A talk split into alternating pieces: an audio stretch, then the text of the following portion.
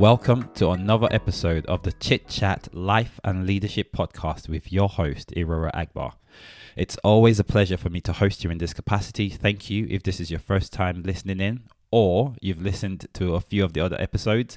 Thank you. I really appreciate this time that we spend together. What I would love to do in this episode is share with you some leadership and life lessons that I have observed as I help coach my son's under 10 football team. Just before we jump into today's teaching, just to remind you if you haven't subscribed to the podcast, please do that. Share this with your friends and your family, all that good stuff. It does so much in creating awareness and raising the profile of this podcast. So let's jump into today's teaching. The first lesson that I have learned in coaching the team is you need one message. Now, for those of you who may be unfamiliar with grassroots football, now just think of a football pitch. On the one side of the pitch, the longer side of the rectangle, is what you call a respect line, and that is where parents cannot cross beyond. So the parents are on that side, cheering and supporting the kids, as we all do. And on the opposite side is where the coaches and the substitute players are.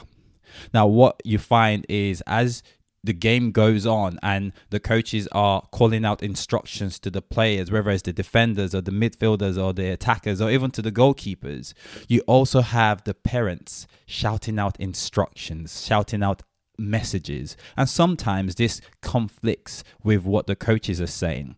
Now you can imagine the young child, a nine year old, in the middle of the pitch. On the one side, they're getting instructions from the coach to maybe drop for instance. So I might say to my son who's playing left back, I need you to drop. I need you to drop or watch that bounce. On the opposite side, you've got a parent saying, attack that ball. Now, what's the child meant to do? Am I meant to drop? Am I meant to go back? Or am I meant to go forward? And it can be very confusing. It can be actually very frustrating for the kids because do I do I listen to my coach or do I listen to my mom and dad on the opposite side? I know I'm going home with my mom and dad, but do I? But I need to listen to my coach. So it, it is very frustrating, and like I say, it causes confusion, and that applies to our life in general and leadership as a group, as a, as a leader, whether it's in your home or your organization, your department, it's very important that we have a collective voice. We build collaboration and co design, co creation, working in partnership with people. Very important. But at the end of the day, we must have one message. What is the consistent message that I am sharing as a leader? What's the consistent message that others in the leadership team are propagating? Otherwise, it creates confusion. So, first lesson, we need one message. So, the second lesson is linked to the first lesson. And this is we need to have one vision. Because if we're communicating one message, it has to be around a shared or a collective vision. What are we trying to achieve as a team? Do we want to win games? Is our intent just on developing players and helping them progress in their career? Is our intention, say, in a game not to concede the goals? As an example, our last game, we had a collective vision as a team not to concede a goal. Now, we didn't actually achieve that, but what we saw as a team was everyone working very hard to ensure that we didn't concede the goal. And unfortunately, like I say, we did concede the goal, but we said to the players, no shots on target. And what that meant was the pressing from the front, kind of like how Liverpool plays. We wanted our attackers, our midfielders, and our defenders to press the ball really high up and prevent the opposition team from having any shots at our goal. And that was the collective vision for that game. No shots on target. It was very impressive to see that as a team, as a collective, the young children were walking towards a single vision. And how does that relate to, to us as adults? Well, we must have, whether in our families, our places of work, a shared vision.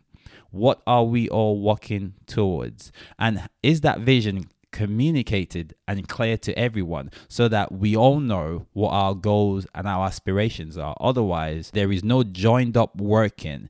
And for any company, for any organization, for any family to be effective, there needs to be that joined up working collaboration, single focus, single vision, and this is where we're headed. The third lesson that I have learned the whole is a sum of all the individual parts. Now, let me say that again. The whole is the sum of all the individual parts. Now, at this age group, it's still seven aside for the Sunday League. And what I love the most, the goals that I enjoy seeing, whether that, those are goals that my team scores or the goals that the opposition team scores, are those goals that are team goals, where everyone plays a part, where the goalkeeper releases the ball quickly to the defenders and the defenders move it on. Maybe they travel a little bit, find a pass to the midfield, they receive the ball back with a 1 2. They progress that on to the forward player. The forward player whips it in, and the attacker gets a head to it or foot to it or body to it or whatever, an elbow, a hand of God, who cares? Something happens and the ball goes into the back of the net.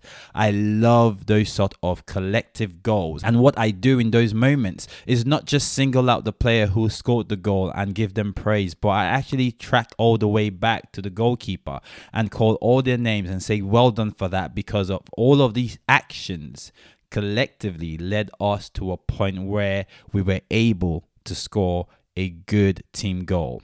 Now, I'm all for maybe a moment of brilliance. Occasionally, where one player gets the ball from the back, dribbles the way through, weaves back and forth right from the defense all through to the opposition goal, and scores a cracking goal. And that's fine, but that has to be, in my mind, a one off.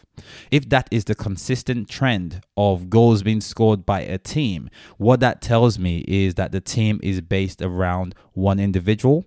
Now, unfortunately, in football in general, the flair players, the attacking players, are the ones who get most of the recognition, who gets most of the praises, the ones who score the goals. But think about a Lionel Messi or a Cristiano Ronaldo without defenders, without midfielders. Now, as good as they are, they cannot individually make a team. So it takes a collective of individuals to come together and play as a team. And this is why I love team goals. I love everyone playing a role, passing and moving. Now, how does that apply to us in life and leadership? I guess the question is do I need to do everything? Do I have to make every decision? Do I have to be involved in every project? Does everything have to get my say so? Or am I able to empower people around me and trust in their abilities to be able to deliver on the project, to be able to deliver on their areas of responsibility. Understanding that once they are empowered to do that, it frees me up to move into a position where I can receive the ball back. I've gone into space. I've passed the ball and moved into space. Now I'm ready to receive the ball, to travel again. It gives me a moment or two to catch my breath, to catch my thoughts, to refocus. And everyone plays a part, which is so important in football and definitely very important in life and in leadership. And these are just three lessons I have learned from watching nine year olds kick about. There are many more lessons that I'm sure that you may have observed. So please feel free to put that in the comments below. Send me an email. It'll be interesting to hear your thoughts and your views. And I hope that this has been helpful to you. If it has, do me a favor and subscribe to the podcast. Share this with your friends and your family. Until the next episode, we've been chit chatting in a quarter.